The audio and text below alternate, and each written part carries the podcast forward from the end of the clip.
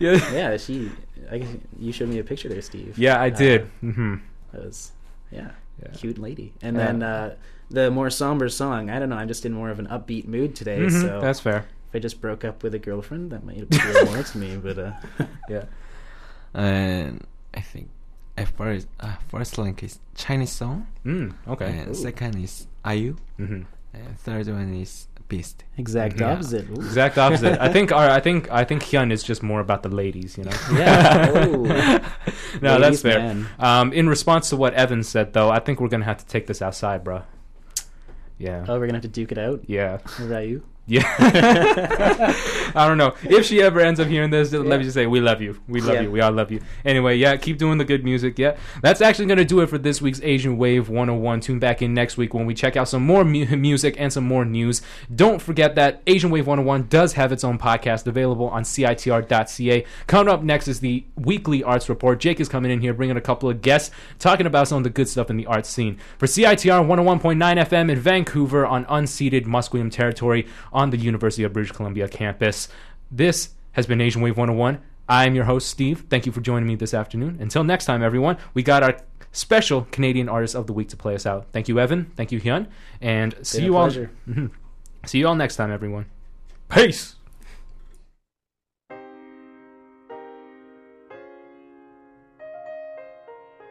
It's the J R E Y E Z. There's gonna be some stuff you're gonna see that's gonna make it hard to smile in the future. But through whatever you see, through all the rain and the pain, you gotta keep your sense of humor. You gotta be able to smile through all this bullshit. Remember that. Yeah.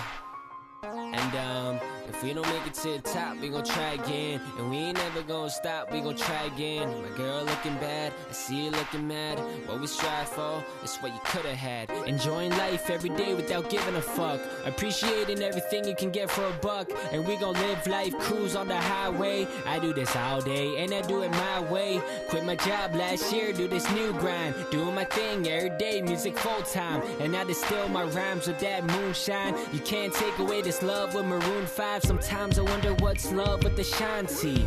Remembering those days in the basement, trying to record while my mom's doing laundry. Am I your favorite? Why do they want me? I'm traveling the world, different kind of cities. I'm really glad that I'm getting kinda busy. It's hard to get through these obstacles, but my goals looking clear through these obstacles. Uh, if we don't make it to the top, we gon' try again. And we ain't never gonna stop, we gon' try again. My girl looking bad, I see you looking mad. What we strive for is what you could've had. If we don't make it to the top, we gon' try again. And we ain't never gonna stop, we gon' try again. My girl looking bad, I see you looking mad. What we strive for is what you could've had. Them bad bitches saying, damn me fly. Yeah, but like big butts and I cannot lie. I'm a boss, but this job's not hiring. Sorry ho, but you don't fit the requirements. I'm fueling off the hate, my music siphoning. You can't take away this pain using Vicodin. Train in the gym, getting my bars up and success close by. And I'm not far from it. My team is the cast, they're gonna be star studded. My alarm's going off. When did I start buzzing? I'm sprinting on this track. When did I start running? Getting a little lost, wondering where the sun is. Cause there ain't enough shine on my teammates. This another step for all of us to be great. You can't see straight if you ain't recognized. And stop trying to climb, it's better you step aside. If we don't make it to the top, we gon' try again. And we ain't never gonna stop, we gon' try again. My girl looking bad, I see you looking mad. What we strive for is what you could've had. If we don't make it to the top, we gon' try again. And we ain't never gonna stop, we gon' try again. My girl looking bad, I see you looking mad. What we strive for is what you could've had. It's what you could've had. yeah. Jay Weezy.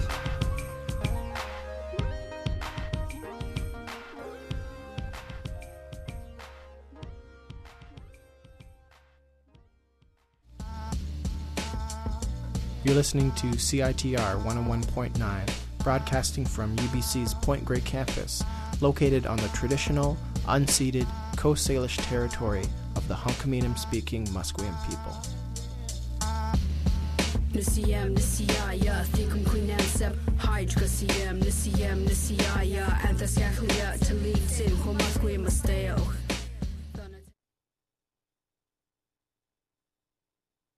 Have you voted in the 2015 Metro Vancouver Transportation and Transit Plebiscite? Elections BC must receive your completed ballot package before 8 p.m. on Friday, May 29th. Or voters can drop off their completed ballot package before the close of voting at any plebiscite service office in Metro Vancouver. For more information, call Elections BC at 1 800 661 8683 or visit elections.bc.ca slash plebiscite. This message is brought to you by Elections BC.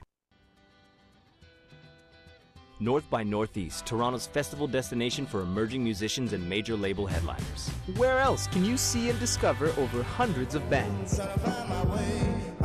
NXNE, featuring Action Bronson, The New Pornographers, Best Coast, and many more. June 17th through the 21st, one of the most anticipated events of the summer takes over Toronto. This is one event you won't want to skip.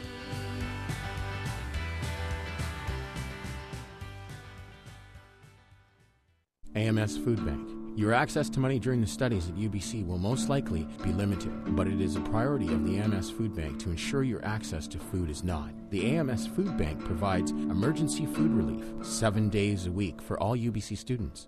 To volunteer with the food bank or for inquiries about how to take advantage of the services provided, contact them at foodbank at ams.ubc.ca. For more information, find the AMS Food Bank on Facebook or feel free to visit anytime across from the Wellness Center and Sprouts.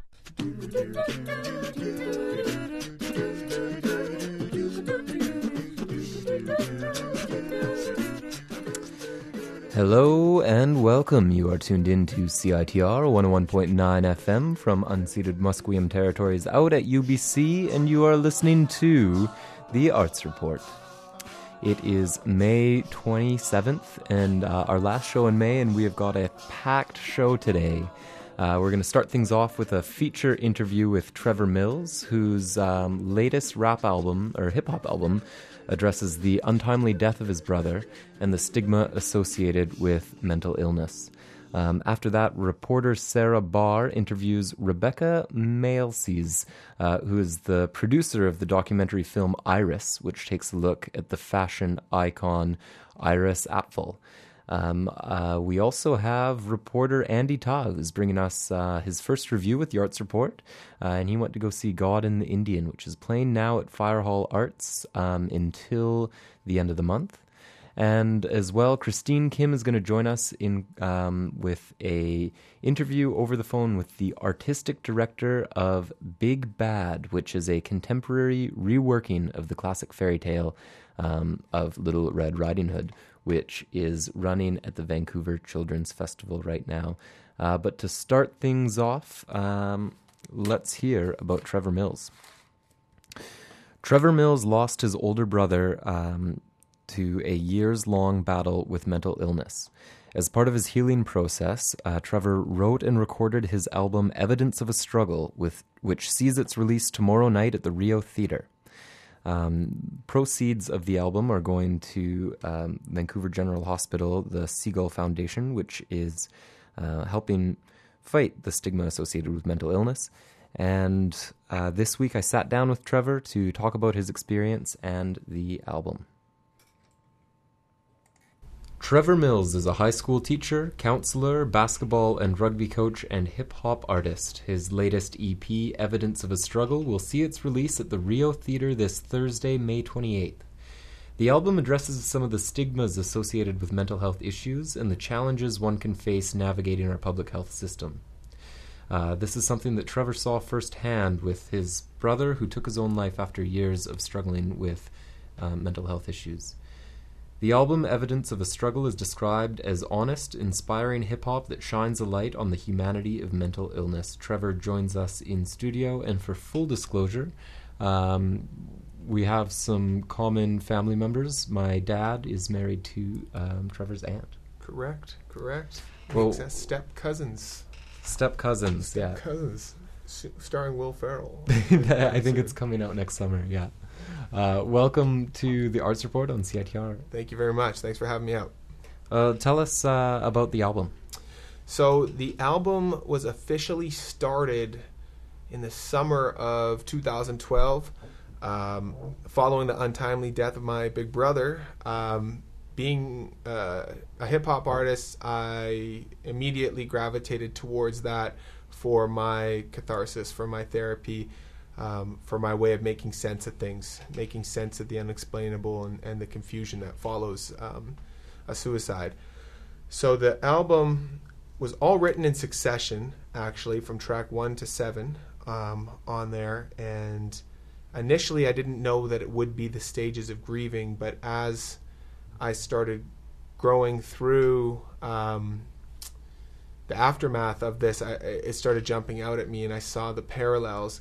And I decided that I wanted to bring the listener beside me while I was, or, or give them that insight into what I was experiencing. So, um, one of my good friends, Terry Perdido, introduced me to uh, Savage Beats um, down at Beats and Bikes on the downtown east side. He runs a storefront which fixes bikes and sells beats. So him and I teamed up, and I began writing um, five of the seven songs uh, from his uh, from his beats. Um, and then the other additional songs were by Jason DeCudo, who's a close friend of mine. Um, the track More Than a Moment features um, students from my high school Max Mayer, Simon New, Eva Stolberg, and Emma J., uh, who I worked with on that. Um, but it all came in succession, and each song, after reflection, carried a certain stage of that. So it took just over a year and a bit to write and record and get the vision for each track. And then came, what are we going to do with it once it was packaged? So Mhm. that was the the creative process of it was about 13 months following the death of my brother, and then um, the the creation of that, um, and then getting into the Kickstarter about funding this. Um, Now you, you've gone the crowdfunding uh, method with Kickstarter. What kind of uh, what's the support been like that you've received? you know, um, it's been unbelievable, really, what uh, what came from that, and I was absolutely terrified to release that spoken word and that video, but I knew it needed to be done, but I was unsure of what the reception would be like, and needing to be uh, sensitive to all the parties involved because this wasn't just me experiencing this grief, right? This was I'm, I'm from a, a large family who also valued um, my brother immensely. He meant a lot to everybody. So that was the crowdfunding route was um, a difficult one, but I just decided to be real, you know. And I, I'm a firm believer in that the more we share um, with each other, the more compassionate we can be. The more we know about each other, the more compassionate we be. So, in the spirit of full disclosure, I said, you know, this was this is what was up, and um, you know, so I put that in the video captured by Evan Parsons and, and Aaron Salazar um, in our, my old neighborhood on uh, on Main Street, and the reception went really well. I had a number of people just sharing very personal things with me and saying thank you, thank you for sharing that, thank you for being another person that that understands what this is. And I think that the video did capture the pain that that we experienced and the and the confusion and the frustration that that comes with this. And the number is 500 a year that take their lives in BC, which is an alarming number, really. So, um, sharing my experience through the crowdfunding, I think did um, did connect with people. They did see that this was an authentic, sincere project that that they wanted to be a part of, and um, so that was yeah, that was a special experience. It is a, a, a really emotional video to, to watch, and um, perhaps we'll we'll get some audio from it in, in a little bit. But um, what when I you mentioned earlier how it um, it's not just your experience; it's your families and, and everyone going through. Is it scary to um, to kind of to go through this process in, in a creative way like you have, and, and to share that with, with other people going through that? yeah, to, to be so public about it is is scary, and um, you know, being sensitive to to my family's experiences is is number one for me. It's uh, it's something I've consulted them throughout. Uh, is this something you're comfortable with? Um, even with his like his close homies, I, have to say, you know, is this is this cool? Is this is this uh, you know and then at the same time, I got to value myself and my experiences with it, and uh, that he was always supportive of my hip hop. He was always supportive. He was the guy. Most shows, my, my bro was there, and um, if he wasn't, he was extremely apologetic that he, he couldn't make it. So he was he was very invested in it. Um, but definitely going public with something like this, you're, you're vulnerable to hurt. You're vulnerable to um, any number of, of cruel comments that we know does come from putting yourself out there. But at the same time, what someone explained to me, when you're vulnerable, you're also open to so much love, right? And you can receive that. And thankfully, that was the, that was what I received from this. Is just just love from people, and I'm I'm trying to extend that and show my gratitude with with what uh, what we're doing at the Rio on, on Thursday. You know, is trying to put that out there and share the shine with with the whole camp that that came out and supported this. Now, um, I'd like to, to play something just talking about support, talking about the the the amount of people who have come out with this project. There's you included your students. Yes. Yeah. So you, you teach it at Kitsilano Secondary, and will tell us about that. Yeah, so um, this is my, my seventh year at Kits High, and it's a very special school in Vancouver. It's got a rich uh, hip hop um, history there. We have uh, Vancouver legends, you know, Prevail, um, Emotions.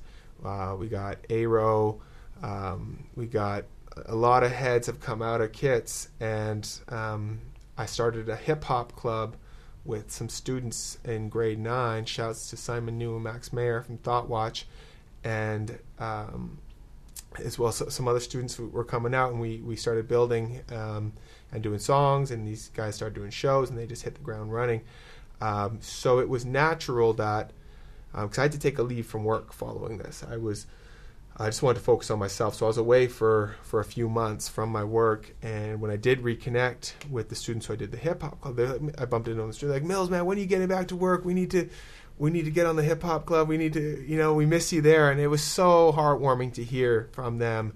Uh, and it was exactly what I needed to hear. And I, and I was missing out. So, um, Max shopped me some of his new beats that he was working on, and he gave me this one beat, Sad Replicas, that I heard, and I was like, that's exactly where I'm at right now. So uh, Max, Simon, and I started writing, and we created this song. And Emma J uh, sang the hook, and she, I believe, was in grade nine at the time, and it was a really, really dope. I wrote the hook, she sang it, and it was just, just dope. And uh, Eva Stolberg um, was kicking it, and she did a couple songs um, with the group.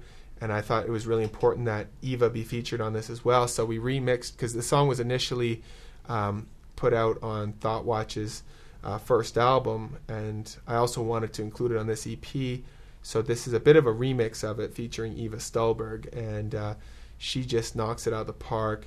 Um, uh, she starts off the the song with it with a verse, and um, yeah, and we got uh, Max and and si- Max on the uh, the mixing tip and beat making tip who, who, brought it to life. So yeah, that was, that's how that came about, and um, it was nice to have students at the school involved in it. So. Well, uh, let's take a listen. And so, um, performing on on this track are students from Kitsilano High. Yeah.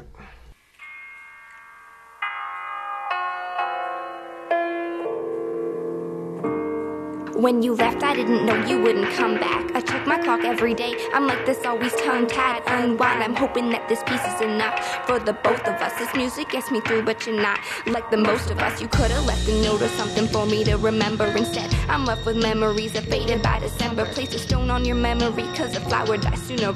Did you even know all the people at your funeral? I rap about my future, but my heart still knows my past. You're my legacy through music, now there's something that will last. My life is spinning fast, I'm just waiting for the crash. I can keep my head up while I'm picking up the trash. I'm making moments last, with whisper thoughts to myself, and then I'm screaming them out. I can't steal this any longer, your my voice must get out. Crank the volume even louder and just let it flow through. It's unpredictable, despicable, and passionate too. I know one day I'll forget about today, but for now I hope my music can just pave me away. Pave me away.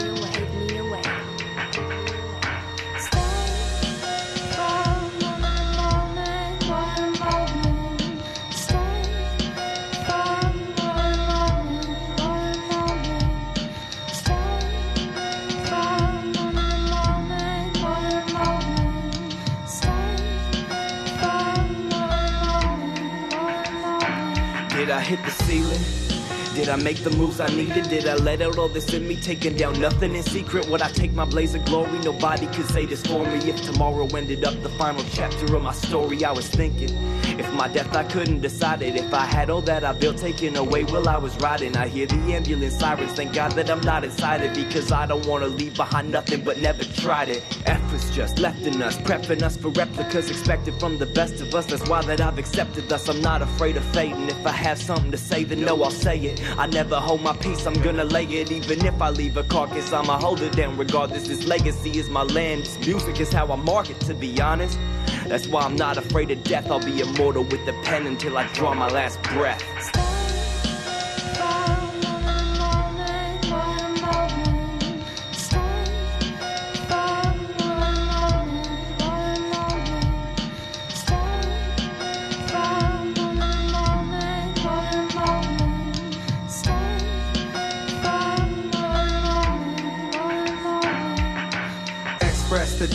Test, boost there's breath left. That's why I rest less, desire to express fresh. That's how it's said best, compressed in the left chest. Blessed in the best sense, anticipate the next step. Creating chaos, sleep is a seance. Heartbeats, blood, and breath make the canvas I paint on. Reminisce on what went by, still can't revive no matter how hard we try. The moment slides by, my lifespan's in the wrinkles of my right hand. Changes direction from a roll of the dice, man. But never can erase the impressions the past makes. Scars some bad breaks, trace working to worsen a burden our fate. I'm lost in thought, reminiscing on the past we've walked. Can't get back any of the people we lose. I'm making music, it's the medium, I'm reaching them through.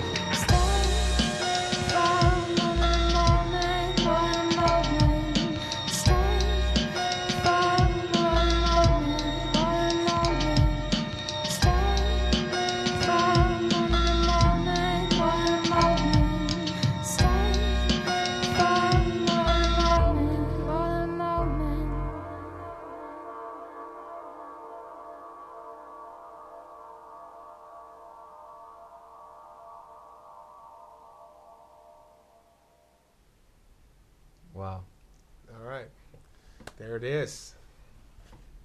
That's a, a really powerful track. Yeah.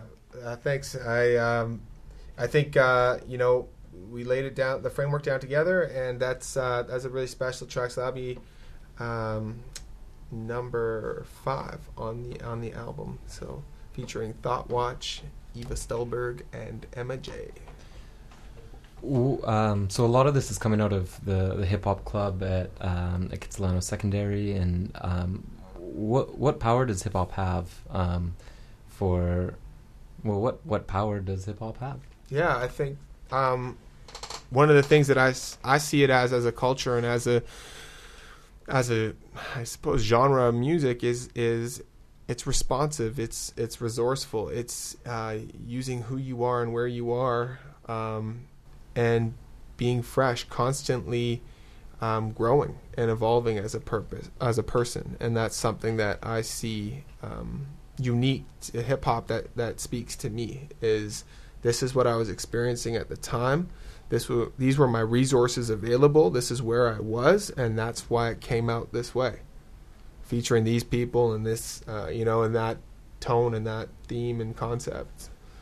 I guess it's something that's also highly collaborative and and highly um, sort of improvisational too. Yeah, it, it can be. That's that's certainly uh, one of the values that I um, I honor in it as well. Is, is you know, if, it, with improv and freestyling is is saying saying what you're feeling at the time, saying you know, feel how you feel when you feel it, right? Now, uh, uh, you mentioned the video that you shot for Evidence of the Struggle uh, in your neighborhood off Main Street. Um, I'd like to play that audio right now.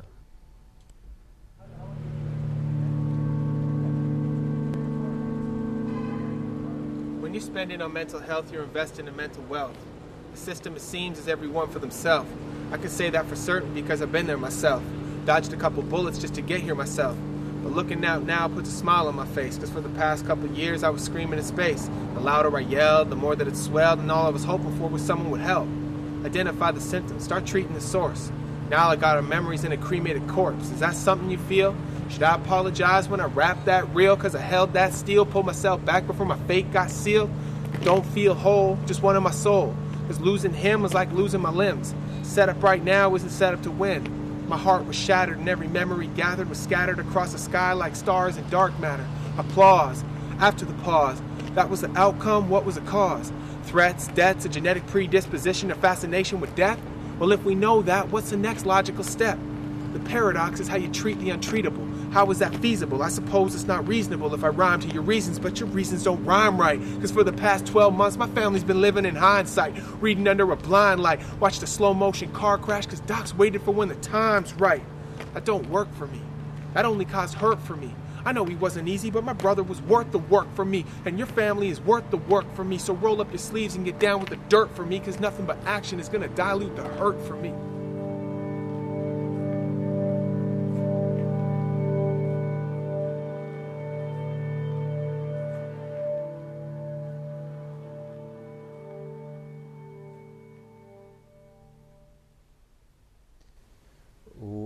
The themes with the album is is a lot of the um, the challenges of, of navigating uh, the mental health system in in um, well here in BC, and I think a lot of mental health systems are might be similar. What are some of the fa- uh, challenges that people face?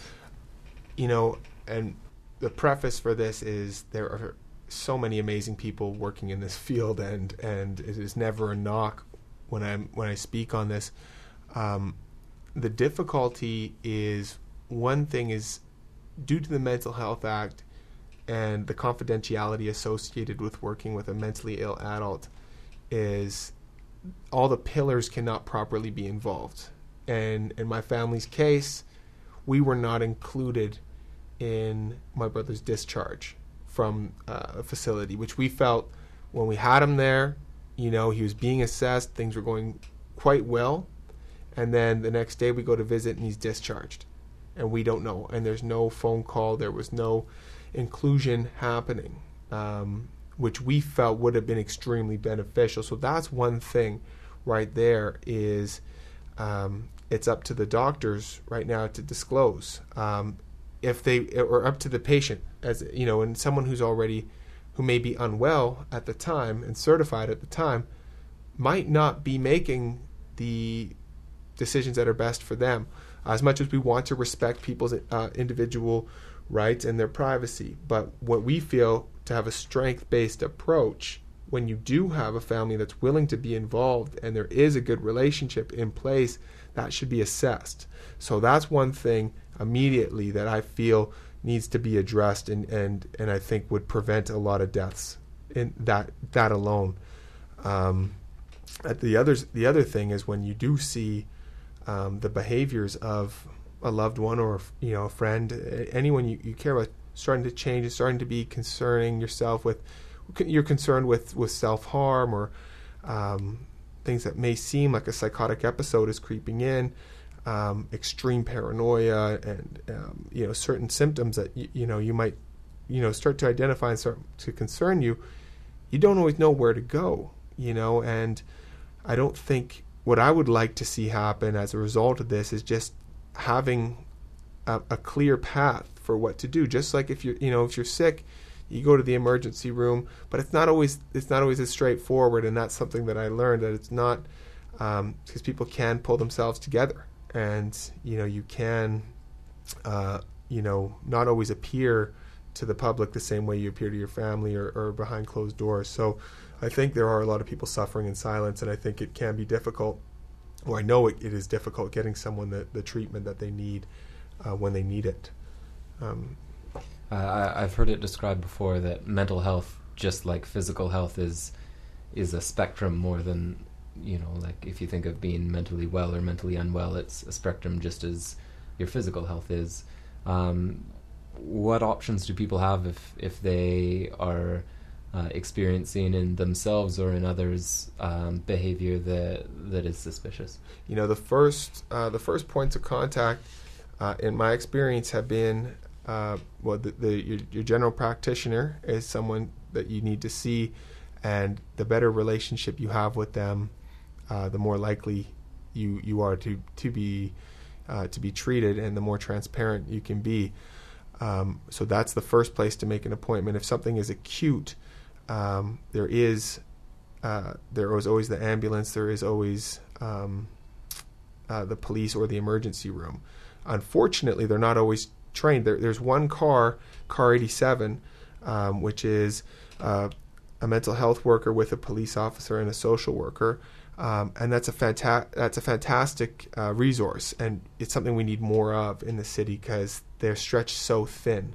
So I think that there's a lot of positive things that we're seeing. They just need that funding, they need that support, and they need to be valued uh, because so often the police themselves just end up being the first responder to an episode, and it's not really fair on them. They're not they're not equipped or trained to to deal with that, um, and that's when we see these untimely deaths.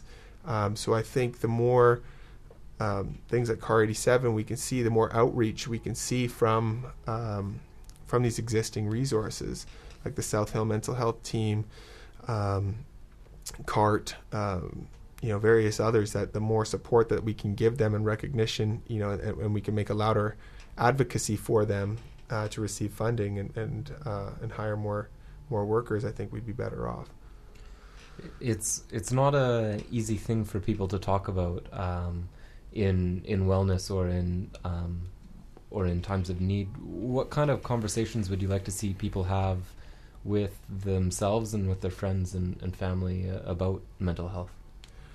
I think um, with themselves, definitely um, having having ref- reflecting on your mood and, and, and how you're feeling and, and asking yourself, um, am I taking time for myself? Am I am I being kind to myself and doing all the things I need to be at my best and to be my best self? And I think when experiencing um, depression or anxiety, um, looking at the cause, looking at your diet, looking at um, the amount of sleep you're getting, because uh, often those can be some of the first things contribute to it, that contribute to those um, to those experiences.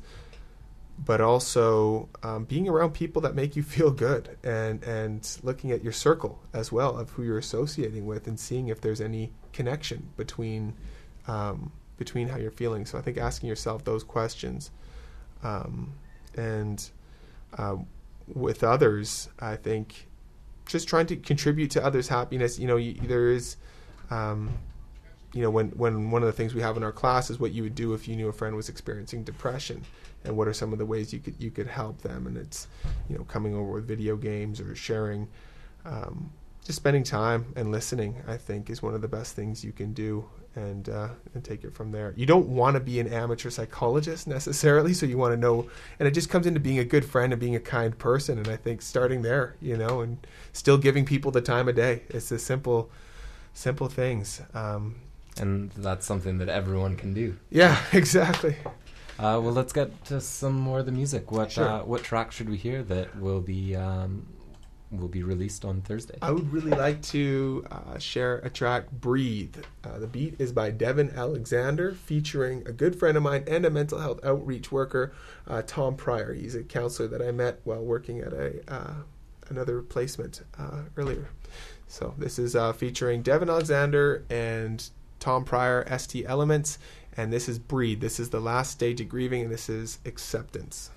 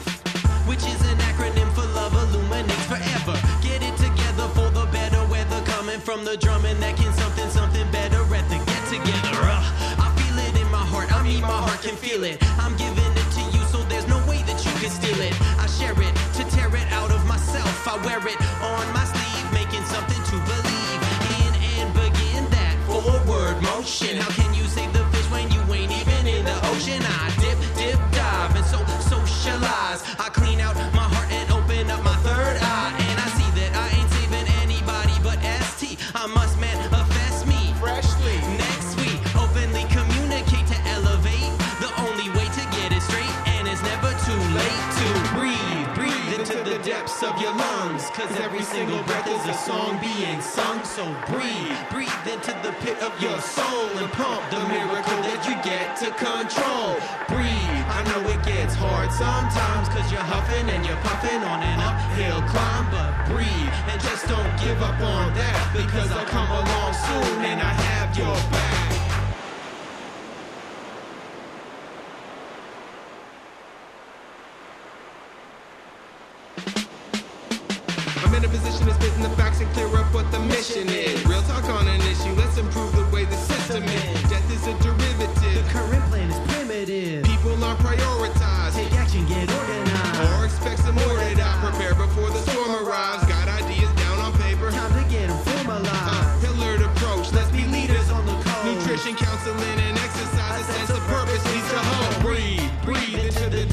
Your lungs. Cause every single breath is a song being sung. So breathe, Breathe into the pit of your soul and pump the miracle that you get to control.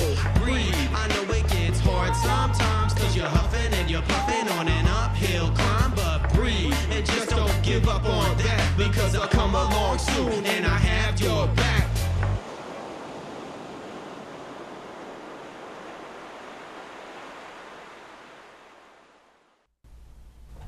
Wow, what a huge uh, difference between um, between the first song and, and this last stage of grieving. Yeah, yeah. It uh, interesting. So the song prior to that, to more of the mo- uh, more than a moment, um, you know, that was sort of in between uh, bargaining and depression was where that song fell, and then this uh, breathe, this last track there was uh, is is the the last stage, and that's acceptance, and that was that was the last song written, and I wasn't actually going to write that song. We I thought I was done with the album, and it was in February after we'd finished the Kickstarter. I was listening to the album, and I thought, hey, that's you know it's pretty bleak. You know, I want to uh, we got to end this on a high note, and that's that's consistent with. Uh, who my bro really is. You know, is he's an uplifting individual and and loved to laugh. And I thought uh, I, Devin had given me this beat, and um, we just wrote on it. And I thought, you know, it's got to feature my my friend STL.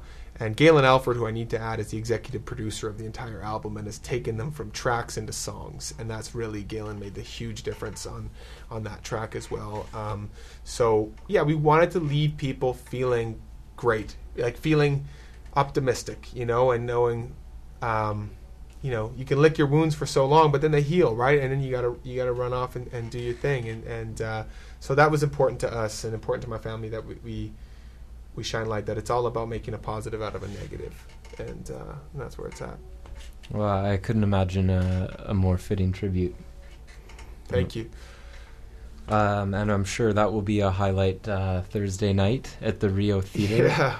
Evidence of a Struggle uh, CD release party. Um, and I believe it starts 8 p.m., show promptly at 9. Yeah, that's correct. So we're, we're opening the doors at 9 at the Rio Theater, and uh, DJ K-Rec will be spinning from 8 to 9. Um, just uh, putting people at ease, welcome people in. Uh, we got a great setup there. Uh, the merch is looking fantastic, all done by uh, Aaron Salazar, a close friend of my big brothers and myself. Um, a fantastic artist in uh, Victoria, BC, right now. So he's designed uh, the clothes, the logos, and uh, all that. So that'll be for sale at the Rio, along with the album, which just was taken in today. Just came arrived today, so hot off the press. And the the Kickstarter, I was checking today. Uh, as of today, 144 backers, and I believe 11, just north of 11,000 Mhm. dollars supported. Um, and just before we go, wh- where are the proceeds of the album going towards? The proceeds from the album are directed to the Segal Family Center at VGH, which is a beautiful facility which is replacing the tired, outdated existing facility at VGH, and it features family. It has family rooms, gardening, uh, a vocational component, uh, counseling. It's just a bright uh, facility that I think is really going to give the this illness the service it deserves. Well, a really important story, and, and thank you for sharing it with us, Trevor. Thank you for having me. Oh, we're looking forward to, to the show on Thursday. Trevor Mills' Evidence of a Struggle CD release party takes place tomorrow at the Rio Theater off Commercial Drive at about 8 p.m. Uh, it is Pay What You Can, and the album will be for sale. Now we've got a ticket giveaway, which is exciting. It's always nice to give tickets away. Uh, you, of course, are listening to the Arts Report on CITR 101.9 FM. And um, if you like youth gospel choirs, then you are in luck because Good Noise Vancouver Gospel Choir is going to be joined by three local youth choirs in Rise Up Singing, a concert to kick off a young artist program. So essentially, uh, Good Noise Vancouver Gospel Choir is starting a um, a youth music education program, and to celebrate this, they have a concert happening with youth gospel singers. So, uh, if you want a pair of tickets to this Saturday's um, youth gospel choir performance, check out our Facebook page, which is the Arts Report. Um, at our, I think it's CITR Arts Report on our Facebook page, and you'll see a link for the Good Noise Vancouver Gospel Choir. And if you comment on that, um, you've got a chance of winning a pair of tickets. So um, enjoy it because I think there's going to be um, tons of songs. It's going to be from you know classic gospel favorites like "This Little Heart of Mine" and R and B hip hop songs. Um, I think even some works by the Doobie Brothers and Simon and Garfunkel are going to find their way into that program. So it'll be a really good concert and supporting this new youth music education program. So check out our Facebook page. And now we've got an exciting review. Um, God and the Indian is a new play by Drew Hayden that discusses the impact of the residential school system in Canada. The play is at Fire Hall Arts until May 30th, and our very own Andy Tall went to check out the play. Welcome to the Arts Report, Andy. Thanks for having me. Well, tell us uh, tell us about the play. Yeah, um, you know, the play is it's just a chance conversation between a former teacher and a student at um, at a residential school about 30 years ago, and it's it's really simple in terms of staging. Just just two actors on on one set. It's 80 minutes without intermission, um, and ostensibly the play is about the residential school system in Canada. You know, a system in which Native children were forcibly taken from their homes and put into schools administered by the Anglican Catholic churches. It's fairly well documented at this point, the abuses many of these children faced, as well as the ways in which their language and culture was suppressed within these schools. Uh, but at the same time, th- there's a moment in the play, I think, which is very telling, in which one of the lead characters, um, a form- the former teacher, offers the other character, who was a student, a book that details the schools called um, The Canadian Government and the Residential School System, 1879 to 1986. And it's treated not quite with disdain exactly, but, but a kind of incredulity, as if to say, You think this is what we're looking for? Which says to me that, on the one hand, that this is not necessarily an academic account of what exactly happened, and that this is not necessarily about the years 1879 to 1986. This is about the present moment. You know, after all, the play does take place in the year 2000, which is less than five years after the last residential school was closed in Canada. Uh, it should be noted that while this sub- this play does take its subject matter very seriously, you know, it also makes not quite jokes, but I think bits about you know homelessness and, and poverty and, and abuse and and addiction. But it's, it's in a way that's very bitter because you know in the in the play the only thing that stops you from from crying is that you're laughing away some of these tears. Uh, there's some criticisms I think about the contrived nature of the play. You know that this entire situation of a former teacher and student having this this very charged conversation together in one room is, is very unrealistic, especially for such a sustained amount of time. Um, which, uh, which which on one level is fair, I think, but it seems to me missing the point that that the play is positing that it is only through such a contrived conversation that you know we can have a solution, a potential solution to those who deal with a legacy of the residential schools today. Right on. the The play has uh, seen you know a, a, lot of positive reviews, maybe some some mixed reviews too. What what was your general sense of um, how how you enjoyed it? You know, I liked it a lot. It was, um, I mean, when you when you hear the synopsis of such a, something like this, you know, it's it's about the residential school system in Canada. You come off, oh, this is going to be a very serious, very dour, dour play, but it wasn't anything like that. It was like that in some ways, but also there's a there's a levity to to the viewing experience. There's a lot of laughter, um, even as the things that are being dealt with are extremely serious. You know. The the context of its staging too is that, um, or, or part of the context at least, is that this is in the wake of you know the well in the midst of the Truth and Reconciliation. That's right. Reconciliation Committee. Um, there's also recently in, in Vancouver, the previous um, the head of VANOC at the Vancouver Olympics, uh, John Furlong, was is in the middle of some legal troubles uh, about accusations um, around some residential schools things. But w- what was the kind of atmosphere with the audience at the at the play? Yeah, that's interesting. Um, I think it's very somber. It was a very somber audience at first, but when you get into the play, um, it's hard not to to laugh at some parts, even as you know that what you're laughing at is not something you necessarily would laugh at in a different context, in a very in a more uh, textbook or academic context. And it's something that you're being welcome to. to yeah, yeah, I, I, think so. Yeah. Um, it does seem very deliberate on the playwright's part, and even the direction and, and the acting well, um, well, thank you very much for for checking out God and the Indian. God and the Indian is playing at Fire Hall Arts until May 30th. And um, what's the biggest case for, for people to go see this play? They've got a, a few more days. Yeah, um, just it's on one hand a very different way of experiencing the residential schools, not just reading a book, but experiencing what happened after, right? The play does play, take place in 2000. It's it's a very recent play in, in that way, right? But yeah, go see it. It's great. Oh, right on. Uh, Andy Taw is an arts reporter for for the Arts Report, and um, you will be hearing more of him in the upcoming weeks. Um, now we've got another interview for you, um, and more things for for you to check out. Um, Iris Apfel is a New York fashion icon who brings the values of a strong work ethic as well as um, probably a relentless sense of glamour to her working career that continues into her 90s.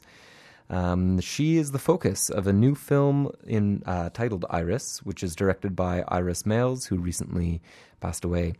Iris opens in Vancouver this Friday at VanCity Theatre, and our um, arts, uh, one of our reporters, Sarah Barr, spoke over the phone recently with Rebekah Maysles, uh, daughter of the film's producer, Albert Maisels.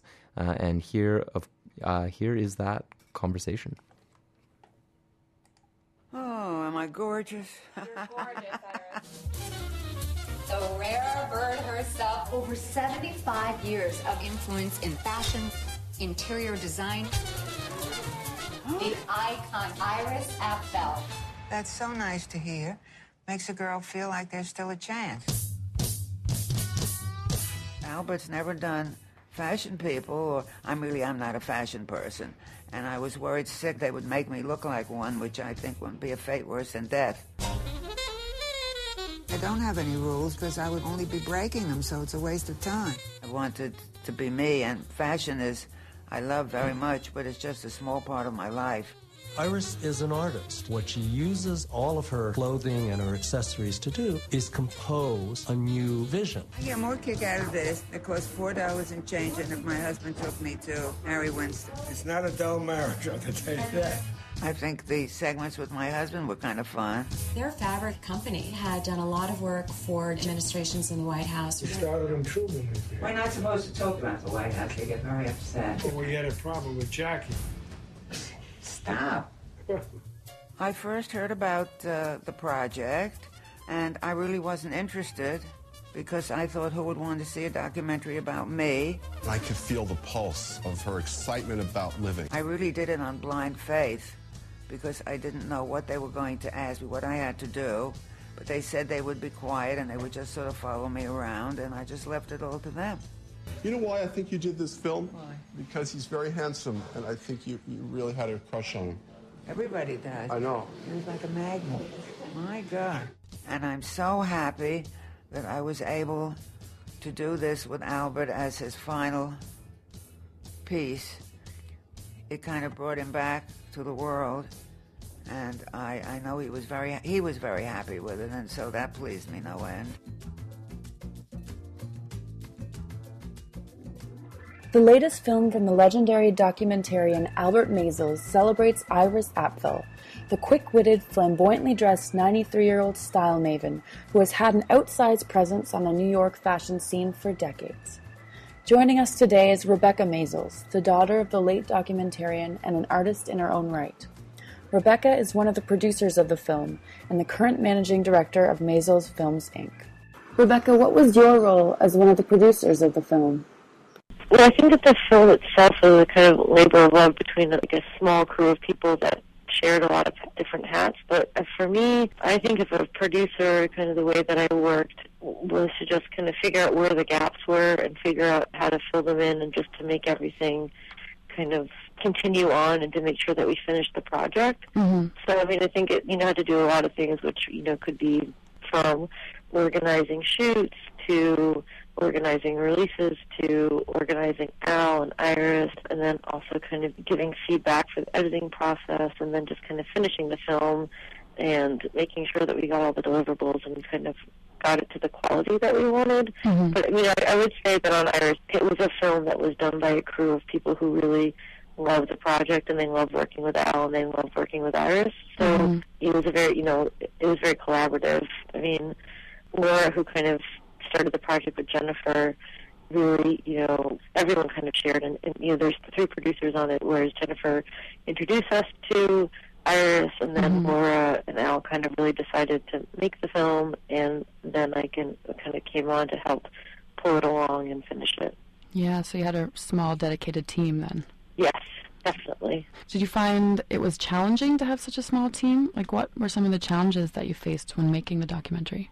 Uh, I think it was challenging not to have money. I think that's challenging. that's challenging no matter what you do. yeah. Yeah. Yeah. But I mean, I think that it's also hard with someone like my father, who I think everyone really imagined that it was very easy for him to get money for films. Mm-hmm. That is definitely not the case. He was a phenomenal spirit and cameraman, but he wasn't very. It, was very difficult to raise money. Really? So I would say that that was, I think, the most challenging thing. I mean, I think that we were really lucky to have the crew that we had because a lot of, you know, everyone, you know, did things that I think that only a kind of close group of people would do. Mm-hmm. And so I loved having, I think having the small crew was amazing. I really, really wouldn't want it any anywhere else. So I think that that was really nice. But I do think raising money was very difficult. And, you know, there's some logistics that are just hard, and Al's schedule and Iris' schedule are very hectic, and Mhm. you know. But I think working with a small crew is very helpful. Yeah, less people. I can't imagine needing a big crew. No. you know, unless it's kind of some kind of like concert thing, or even that. I don't know. I I think it was funny because you, you know we did some things with Iris that were in kind of much more commercial settings, and it kind of blew people's mind that we could have such a small crew because they're so used to kind of having all these extras. Kind of convincing people, you know, very rarely do we have a sound person. It's usually, you know, two cameras and that's it. And so I think kind of convincing people that, that, mm-hmm. that we were very low impact was hard. And then when they would see us, they'd be like, oh, okay, you are actually small crew. They just couldn't believe it. yeah. Uh, well, speaking about your father, he's documented some extreme characters in the past, like the Rolling Stones and Gimme Shelter, Big Edie and Little Edie and Grey Gardens. What do you think it is about the peculiar that he was so drawn to? I don't think he would say that peculiar. I mean, I think that he would say that he was interested in people, and he was interested in finding a kind of common ground or a common thread with people that you would not. Some people you would know and you would feel familiar to, or some people you wouldn't think that you would be familiar, but at the end of it, you actually did kind of recognize some things that you had in common. Mm-hmm. So I think that he was really open. Nothing was really peculiar to him, and if there was something peculiar, it would make him even more excited. So I don't think that he. Wanted to I mean, he got excited about everything. Yeah. so your father Albert and your uncle David were founding members of Direct Cinema. Do you think Direct Cinema is more sacred now in the face of what we call reality television? I think people practice it less. In my opinion, I think that documentaries have become much more commercial, Mm-hmm. and I think that you know, yeah, I think that films have become more commercial, and I think that there's more and more of a formula for films. And although they, I think that they started off in this kind of fresh, really interesting world of inventors, you know, Yeah. and they, they kind of invented what they did, and they invented the technology, and, you know, and they loved working together. They, they didn't have something, so they made it.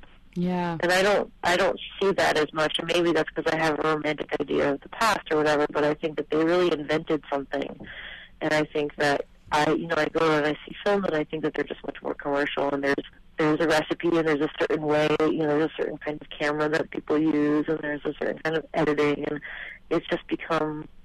I don't know. I mean, sometimes, yeah, it becomes predictable, and sometimes you see gems, and you get really excited about it. I mean, I do think that that is what's really exciting to me, at least, about Iris. And then my father finished another film in transit, and I think that they're both Mm. like really beautiful films that are just about people. They're kind of simple, and they're not.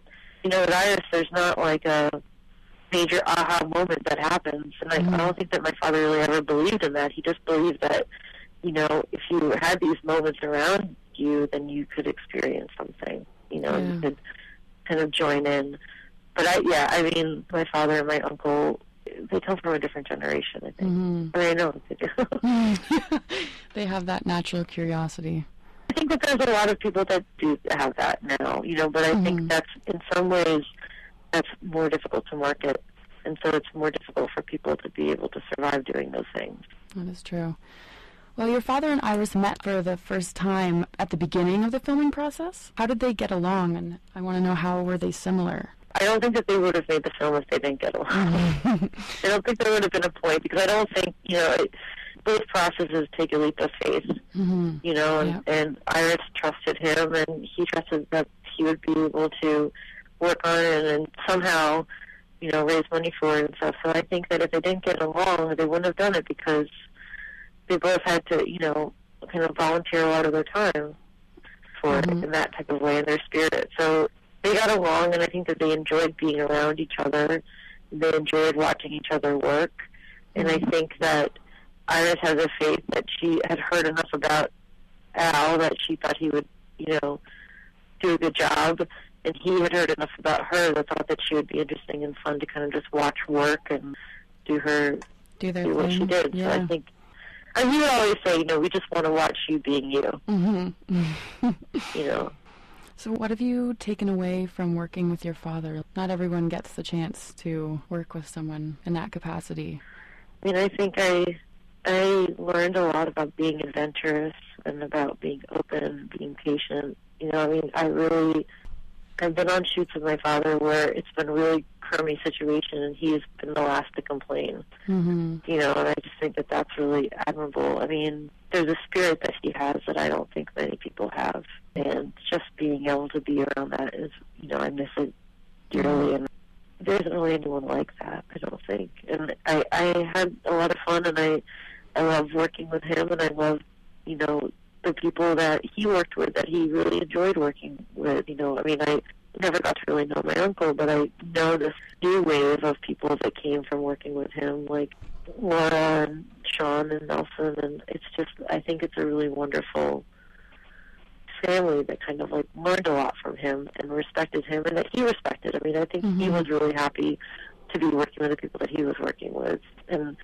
I don't think that you usually have that situation, especially with someone who kind of has the prestige that he did. He was open to anything, you know, and I, I he really didn't have an ego about him. And neither did Iris, you know, and she still doesn't after doing all this press and doing mm-hmm. everything that she does. I mean, I think she's very patient about it and enjoys it.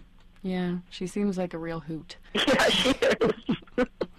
Okay, well, that's awesome. Uh, what advice would you give to aspiring filmmakers? Well, I heard this. I heard this quote that I can't take responsibility for, but I heard Kenny Baker on the radio. They asked him what advice he would give, and he said, "I can't say it perfectly he said it, but he said, make sure to have a good breakfast and hope for the best." and I was like, "That's totally right."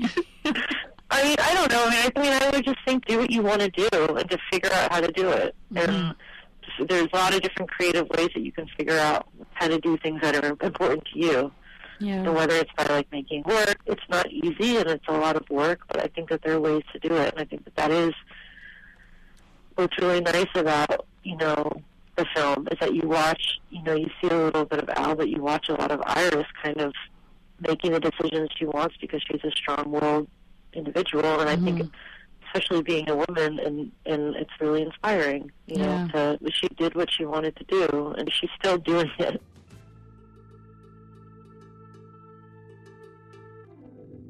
The Fire Hall Art Center's God and the Indian explores one of Canada's darkest chapters, the residential school system. Celebrated playwright Drew Hayden Taylor's black humor illuminates this heartbreaking story of a Cree woman who cannot escape her past. On from May 20th to 30th. See firehallartcenter.ca for details.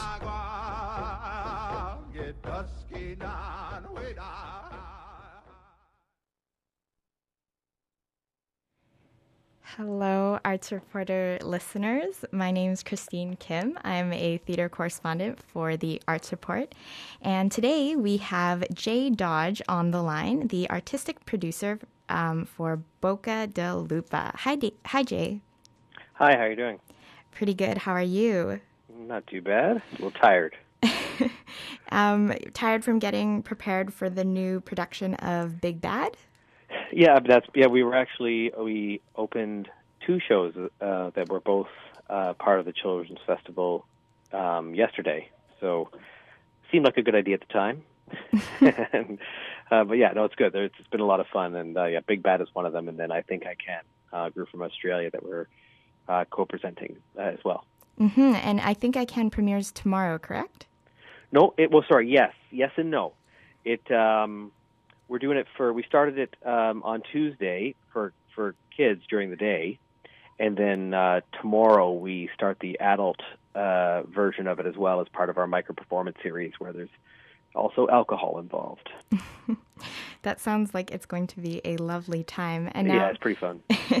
for all of our listeners who uh, are not familiar with who you are, Jay, um, Jay is a writer, performer, producer, dramaturge, and designer. He's won um, several awards, including the Peer Assessed Alcan Performing Arts Award Awards and several Jessie Richardson Theater Awards. And now you guys have um, Big Bad, which is a contemporary take on Little Red Riding Hood. Um, so, my first question to you, Jay, um, about Big Bad is what you're hoping to achieve in retelling a new version of a classic fable. What do you, um, what kind of elements do you hope to highlight by straying from the classic retelling of Little Red Riding Hood? Well, uh, to be to be uh, to be honest, I guess we uh, we didn't really start with uh, wanting to necessarily retell uh, a fairy tale or Little Red Riding Hood in particular, but um, Sherry and I, who's she's the artistic director and um, and a longtime collaborator and partner in many ways. Um, we were trying to figure out. It was a number of years ago that the Children's Festival asked us if uh, if we would like to do something there, and maybe that we could work together in some kind of commissioning relationship. And and it took us a while to wrap our heads around what we would do for for kids for a theater for young audiences. Mm-hmm. Um, and um, and what we had decided, you know, and uh, in the interim, we actually had some children, you know, is that there's this kind of complex question about identifying danger in the modern world, and it, you know, it feels like maybe it used to be easier, and uh, even though it's statistically safer now, um, it uh, it doesn't feel that way. You know, when I was Hmm. a kid, it was you know come home when the streetlights come on, and now that I have kids, if I if I did that with them, you know, with my five year old, then you know I think probably child services would come and take me away in handcuffs. So uh, so we we were we looked we were looking for kind of a vehicle that um, would help us explore that explore that issue and and as we thought about it, you know, if you think about the story of Little Red Riding Hood, it really operates on two levels depending on if you're a child or an adult. And I think, you know, as an adult, it's you know the overtones of a child predator, that kind of idea, immediately come to light as what, uh, uh, except with you know, with kids, it's obviously completely different. It's a story that's, I mean, it's scary in some ways because there's a wolf, but but you don't think of it uh, on that metaphorical level. Right. Right. Um, and as you were just talking about the different levels that appeal to a child audience and an adult audience, um, how easy and or difficult was it navigating um, and kind of directing Big Bad in such a way that it appeals to the younger audiences, but also appeals to all of the parents that are going to be there? Was it kind of um, already laid out for you since Little Red Riding Hood already has both those level, levels, or did you um, include maybe humor or other aspects that you hoped would um, target uh, that kind of dual audience um, at the same time? Yeah, we um, we've done a fair bit of all ages work, and but this is the first piece where, yeah, for sure, there's parents and teachers there, um, but a little bit more leaning towards you know the kids, and and um, you know it's a challenge. Like you know, I really respect uh, artists that are making work for for kids and and aiming for that TYA audience. It's um, you know we've learned a lot along the way, and and in some ways are continuing to learn uh, as we see the audiences come through. Because you know, I think in the past, uh, when I think of our the more intergenerational work that we've done in the past, uh, typically it was larger uh, outdoor, um, you know, works of, of scale, and um, and the balance was was different. It was mostly adults, and you know, maybe it was I don't know, seventy five percent adults and twenty five percent kids. And in this situation, it's flipped around. You know, it's like mostly kids, like seventy five percent kids and twenty five percent adults, and and um, I mean, uh, what our goal for sure was was not to pander. You know, not to uh, make uh, choices that um, we wouldn't make for an adult audience. You know, we didn't want to speak down to the kids. Um, and at the same time, I think when we were working together with uh, with our creative team, you know, we um, we wanted to make sure that uh, yeah, there there were things that as we talk about them, you know, there's some there's one real pretty obvious allusion to this idea of you know the wolf having a restraining order and, and shouldn't be in that part of the forest because of the wolf's appetites. And I don't think that most kids will understand that language as an adult would. You know, so whether it's a whether it's a more you know serious moment or funnier moments, we definitely did try to to um, to speak to both audiences and and you see it happen. You know, you, you some of the stuff the kids are laughing, some of the stuff for adults laughing. They're not, you know, some of them they're both laughing at the same time. Mm-hmm. Um, so you know, we'll we'll uh, I think to uh, to a large degree it, we we're managing to ride that line, although it is a bit of a tricky one for sure. And I uh, also read that uh, in Big Bad, there's elements of interactive technology. Um, can you tell me a little bit more about uh, what that looks like on stage and and whether or not you um, uh, whether or not you guys included the interactive technology for mostly the benefit of the kids or maybe both audiences? Yeah, I think it was. Um, you know, it's well, we went into some classrooms before we, um, in, in, as part of the process of developing the piece, and you know, you realize, or we realized that a lot of these kids in grades sort of grade one to four, I guess, and um, when we asked them about some of the subject matter, about like what what what they think of as dangerous and Mm-hmm. you know what are they afraid of, those kinds of things, and and the examples that they're giving are across the board, like they're pretty indiscriminate about whether it's something that's from the internet or a video game, or whether it's the forest or the dark or something from their imagination, like a monster under the bed, and and we realize that. um you know that with uh, with kids, I mean, they really do have a facility to move between uh, all these different um, you know ways of engaging with the world with with with an ease um, that is uh, you know perhaps different than than the generation before. And and then uh, over the years, we've also been interested in different kind of multimedia stuff, and and so we thought, well, let's just uh, let's bring whatever uh, whatever tools you know in terms of technology uh, into the piece that uh, Mhm. we felt served that particular scene. You know, so uh, the woodsman, for instance, he plays a character that's a little bit bumbling and and uh, you know he's supposed to know his way around the forest, and so we you know, we basically we gave him a selfie stick and and he sort of gets lost and goes on an impossibly long journey that takes him outside of the theater and out to you know Lighthouse Park and the art gallery. Like he, obviously part of that's filmic, right?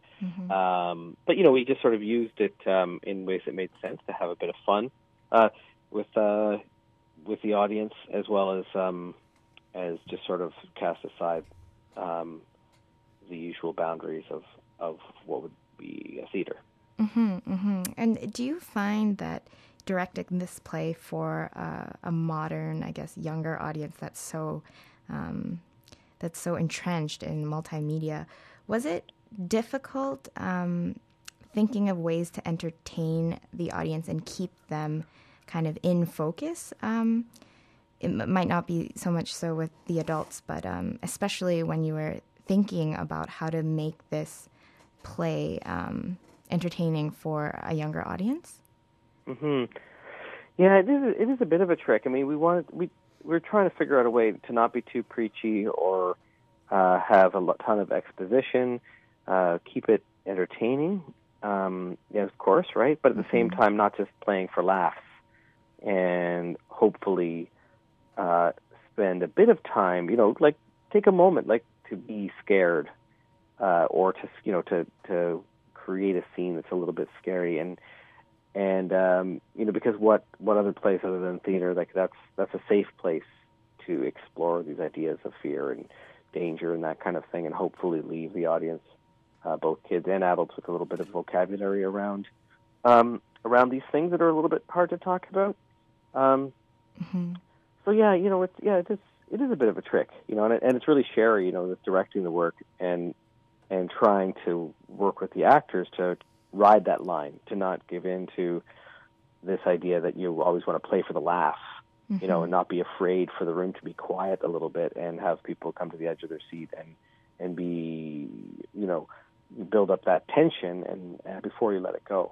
So, you know, I don't know. Were we successful with it 100% of the time? I don't know. I think we're still trying to figure it out. It's a premiere. You know, we've only had two shows of this work, and uh, I think we'll continue to try to find that um, as, my, as we as we move forward with it. Right, right. That sounds. Um, I think that was a really good point about uh, kind of playing up that tension in the room and um, riding that line where it is entertaining and very memorable, but uh, not too, I guess, scary. Um, Mhm. And kind of on the same lines, um, but moving more towards. Um, talking a bit about uh, Boca, Boca del Lupo. I hope I'm pronouncing that Yeah, that's right. right. Boca del Lupo, you got it. Boca del Lupo. Um, I know Boca del Lupo is very big on new creations and new productions. Um, so, in this kind of day and age where new things um, become old in a matter of days, and there's quite a high turnover rate um, on what's in and what's is- isn't, Mhm. I was wondering is it difficult to keep up as a modern theatrical company that prides itself on making new creations and mm, and being very contemporary? Yeah, I, I that's a, it's a good question. It's a good point and an interesting observation. Um, on a, I mean, yeah, some, I guess sometimes it's exhausting, but you know, we don't really, we don't necessarily think, okay, we're going to make the next. We we want to, we need to stay innovative. We need to stay inventive. I mean, the Mhm. conversation is more about our what we're inspired by and what different elements or different uh, artists that we want to work with and what that might look like and and I think I think for for me and I think probably for our whole team and it's really more about the fact that there is um, it's more about the fact that there's um, that we get bored easily you know in some ways and so we always you know want to you know move on to the to the next thing and Mhm. and uh, make something and but I have to say you know the longer that we've done this and we've probably made we've been doing this for almost 20 years and made I think over 40 new works I do find myself actually wanting to stay with work longer Hmm. and you know taking a more kind of iterative approach to creating work. So you know maybe you create a, create pieces that that you can build upon them um, you know and revisit them and improve upon them or you know rethink them in different in different ways. And so that's um that's yeah that's kind of where we're at with that. You know I I I think if you in my opinion you know if you're just trying to stay relevant Right. by you know trying to be inventive or like kind of you know pull things out of the air um i think that can be uh, that's hard it's a hard place Mhm. to put yourself in i think you know you have to follow your inspiration or i feel like you have to follow my inspiration and then hope that not you know it's not that we don't have a relationship and a, and a conversation with our audiences and have some sense of what people are interested in obviously obviously we spent a long time developing our craft but but I think you also just you know have to follow your own instincts, I guess, and interests and inspiration as an artist as much as you do have to worry about those external forces that are in many ways beyond our control. Mm-hmm, mm-hmm. And right, like that being said, um, do you mind giving uh, the Arts Report listeners a bit of an exclusive on where you think uh, Boca del Lupo is going to be heading next? What kind of productions you have in the works right now? Um, who you guys are already talking to in terms yeah. of um, sure, yeah, sure, yeah. no, I'd be happy to. Um, well, our we're uh, our next thing, I guess, and it's still very much, um, you know, we're, we still don't know exactly what it's going to look like, but we Mhm. do know that we're going to be working on a collaboration with a company from Ireland called the Performance Corporation. Wow. um, and they were we met them at in Montreal back in 2007, and we had very much um, had a lot of a lot in common with them. They're sort of very similar to us, both in the type of work they made in the past and sort of where they're heading.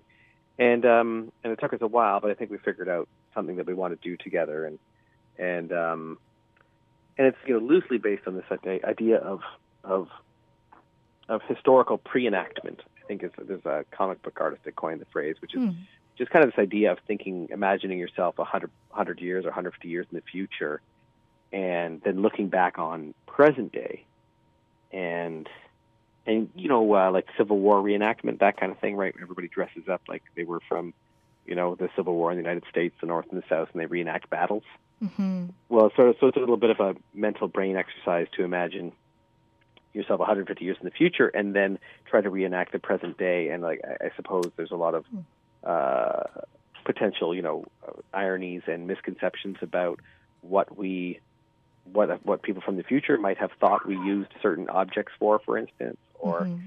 uh, but on a more you know on a more serious note, I think it's also about um, gaining some some wisdom of hindsight in some ways, premature wisdom of hindsight by imagining yourselves in the future and looking back on present day and saying, well, you know, if we could say that if you will use the Civil War for example, you know, that was all about slavery, right? And I think we Mhm. can pretty much say now definitively that slavery is wrong, right? But in that time, it, that's it was a it was a question, right? It was a it was there was obviously it was a it was a war there because people some people thought that it was okay, Mm-hmm. and and I think that there ethically, I think there's probably and and you know you can read about this if you look at look at you know notions of progressive or evolutionary ethics. You know there are there are likely things today that people 150 years from now will look back upon as ethically abhorrent. Mm-hmm. And what would those things be? I don't know what they will be. Right? I mean, uh, I'm a meat eater, but will it be? You know, will that be you know, eating animals? Will that be looked back on as being ethically abhorrent? Or I don't know. Who knows? Who knows what it'll be? Plastic. I, you know, those are the obvious ones. But then I think there's sort of there's some more nuanced ideas that could be explored with that as well. So, so we'll be going to, to uh, just outside of Dublin this summer and starting kind of uh, more concrete work on that with the Performance Corporation. Wow, that sounds very um, intriguing, and I really do look forward to um, hearing more about that in, I guess, the upcoming months. Um, I guess just talking a little bit, because I know uh, I promised you this interview would only be 20 minutes, um, that you were working on something called the Progress Lab 1422. Mhm. And um, it's been recently updated to have more equipment and more areas. And basically, it's just the space to create um, Mhm. for different um, artists and um, actors. Um, and I wanted to know your thoughts on, I guess, how important such buildings and such spaces are um, to nurturing more of the art scene in Vancouver, and whether or not it was a very difficult process to um, continue driving because of the lack of funding. Or if there was, I guess, a Yeah. difficulty in obtaining funding donors.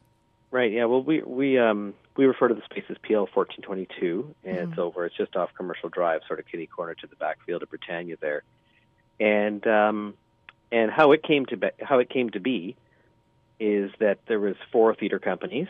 Boca del Lupo was one of them, and Electric Company, and Rumble, and Neworld, and and um, we were part of a larger group that had produced the, among other things, produced these uh, series of events called Hive, and then after that, Obstructions, and and of that group, there was uh, our four companies were kind of, I don't know, I guess in some we were on the most stable footing, probably. I guess is the best way to describe it, and and so we thought, you know, we'd spent we were spending uh, a fair bit of money each year on office space, rehearsal space, and uh, and that kind of thing Mm-hmm. and uh, and often we're unsatisfied with the type of rehearsal space that we were in. So, like say ourselves or maybe the electric company had a show that incorporated a bunch of technology, and you know we'd, have a hard time finding a place where we could leave that technology set up overnight. Wouldn't have to clear it every night and put it back. And and and so we came together and basically said, well, what if we pooled all our resources and um, and uh, leased our own space? And so, you know, in answer to part of your question there, I mean, in order to rent the space, it is a lease space, we don't own it, but um, we didn't actually have to contribute much more than we were already spending. Mhm. Um, and you know, we we are four companies that are fortunate enough to be on operating status with the various arts councils and whatnot. But but we we didn't have to you know spend any more than we already were, more or less, you know, Right. to keep the to keep the doors open. And then um, and then as a result, uh, we were able to you know yeah apply for funding for capital improvements and and and as a result, I think we've yeah what we have there is definitely you know a, a offices, but also a studio space that is probably as well equipped or or uh, you know as any um, as anything in English speaking Canada in terms of a, a, a rehearsal hall and rehearsal and development space.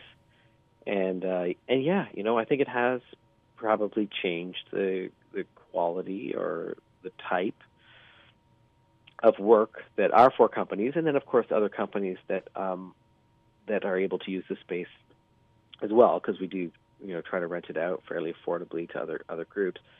Um, you know, I think it has changed the quality of the work, like both in you know because you can, like I said, you don't you don't have to necessarily strike everything every night, you know, and it does have a sprung floor, and you can ex- do experiments with lighting or video or that kind of thing right in the rehearsal hall instead of having to clear it uh, clear it every night, and and so I think it's enabled us to dream in a different way or or uh, create in a different way. Having having control over our space like that, I think is quite important. And and yeah, and it's but it is it's it's a tough city for that, obviously. Mhm, You know, mhm. uh, when it comes to real estate and that kind of stuff. But but I also do think that you know there are people, you know, at the city of Vancouver and other places that are that are that are actually working really hard to try to figure out a way that that there is space and remains there remains a space in the city for artists to create. Because I, I, it sure would be sad if if um, if you know certain types of people. Obviously, we know the arts we don't make as much money, right? You know, it does maybe don't work as hard, um, but we're passionate about what we do, and and um, but we're not making you know big salaries, uh, Mm. perhaps like in other industries, and and but I think that it's the arts are a vital part of the city, and I think the city would be poorer for it, and um, and not just the arts. I mean, any not for profits, frankly, you know. So um, yeah, I mean, I think having space is, is crucial for for all those reasons. Mm-hmm, hmm I mean, just reading about um, yeah the PL fourteen twenty two, I really appreciated what you guys uh, were doing, um, and thank you so much, uh, Jay, for uh, conducting this interview with me um, today. I just want to give a reminder to all of our Arts Reporter listeners that Big Bad will be playing from uh, the 26th to the 31st at Granville Island. Uh, tickets are $25 per adult and $15 per child. And before I let you go, Jay, do you want to just give a um, uh, maybe a quick uh, sentence or two about uh, why our listeners should come out to see the play? Um, yeah, I mean it's a it's a great cast, um, you know, of folks up on the stage. So it's a I think it's a delightful performance. Um, it's multifaceted. Like I say, there's there's a paper artist that was involved in creating it, a filmmaker, a new music composer, and um, you know it's a it's a lot of fun. I think, uh, and it's also um, it's also important. I think you know every every child and adult. Uh, you know relate we for our children we want we want them to be able to engage with the world and not be afraid of the world and yet it's our job as parents and guardians and aunts and uncles and all those things to also make sure that our kids don't get hurt and so i think uh, big bad is like a fun and entertaining and interesting way to to uh, have a shared vocabulary so that as you're going forward we can you know find ways of talking about those things Great. Thank you so much, Jay. oh it's been a pleasure talking to you All right. Uh, and there you have it, Arts Reporter listeners. I think we're going to be ending off the show. Um, would you like to? Well, Christine, thank you for that interview for sure. Um, right before we go, we've uh, we've had a lot of support with some new arts reporters this week, and um, Jacob, I think, is going to just give us a quick preview of what he's going to be sharing with us next week. Hi there, everyone. I hope everyone's enjoying this wonderful uh, day full of beautiful sunshine in beautiful British Columbia and beyond, wherever you may be joining us from. And so it's really getting to that summery part of year, and uh, there's lots of different events going on around the city. Uh, just last night, I got a chance to check out the Tame Impala concert. Uh, that is, of course, the Australian indie psychedelic rock band. Um, and a couple of days before that, I had the opportunity to check out the Vox Humana Chamber Choir over at the Holy Trinity Anglican Church. And so I'll be doing a little bit of a review on that n- on next week's show. But just a couple of uh, other events that'll be happening in the city over the next uh, few weeks um, and in the coming months. So there's, of course, Jamie XX, who is, of course, the British producer and member of the indie rock band The XX. He will be performing July 23rd at the Commodore Ballroom, and this will be uh, promoting his latest album, In Color, which I believe is uh, came out a couple of days ago. There will be Post Malone, who is a the latest buzzing hip hop R and B sort of artist, and he will be performing June 12th at Republic. And in cinema news, um, as part of the Vancouver International Film Festival, the movie Dior and I will be screening May 30th at 8 p.m. and May 28th at 4:30 p.m. And so this movie sort of chronicles the behind-the-scenes events um, at the infamous Christian Dior fashion house. And the movie also follows the influential Belgian fashion designer Raf Simons, who actually took over as the creative director at Dior in 2012. So lots happening in the city. Um, I look forward to appearing on the show again next week. Thanks a lot, Jake, for having me. Oh, you're welcome. We're looking forward to your review of the chamber choir next week. Um, All right. Well, thank you everyone for listening. If uh, you have anything to say about what you heard, feel free to give us an email at arts at citr.ca. If you'd like to get involved, uh, email us at the same spot, arts at citr.ca. Next week in this time, from 6 to 6.30, a new show called Sharing Science is going to be uh, in the spotlight, so keep an eye out for that. An ear, I suppose. And stay tuned.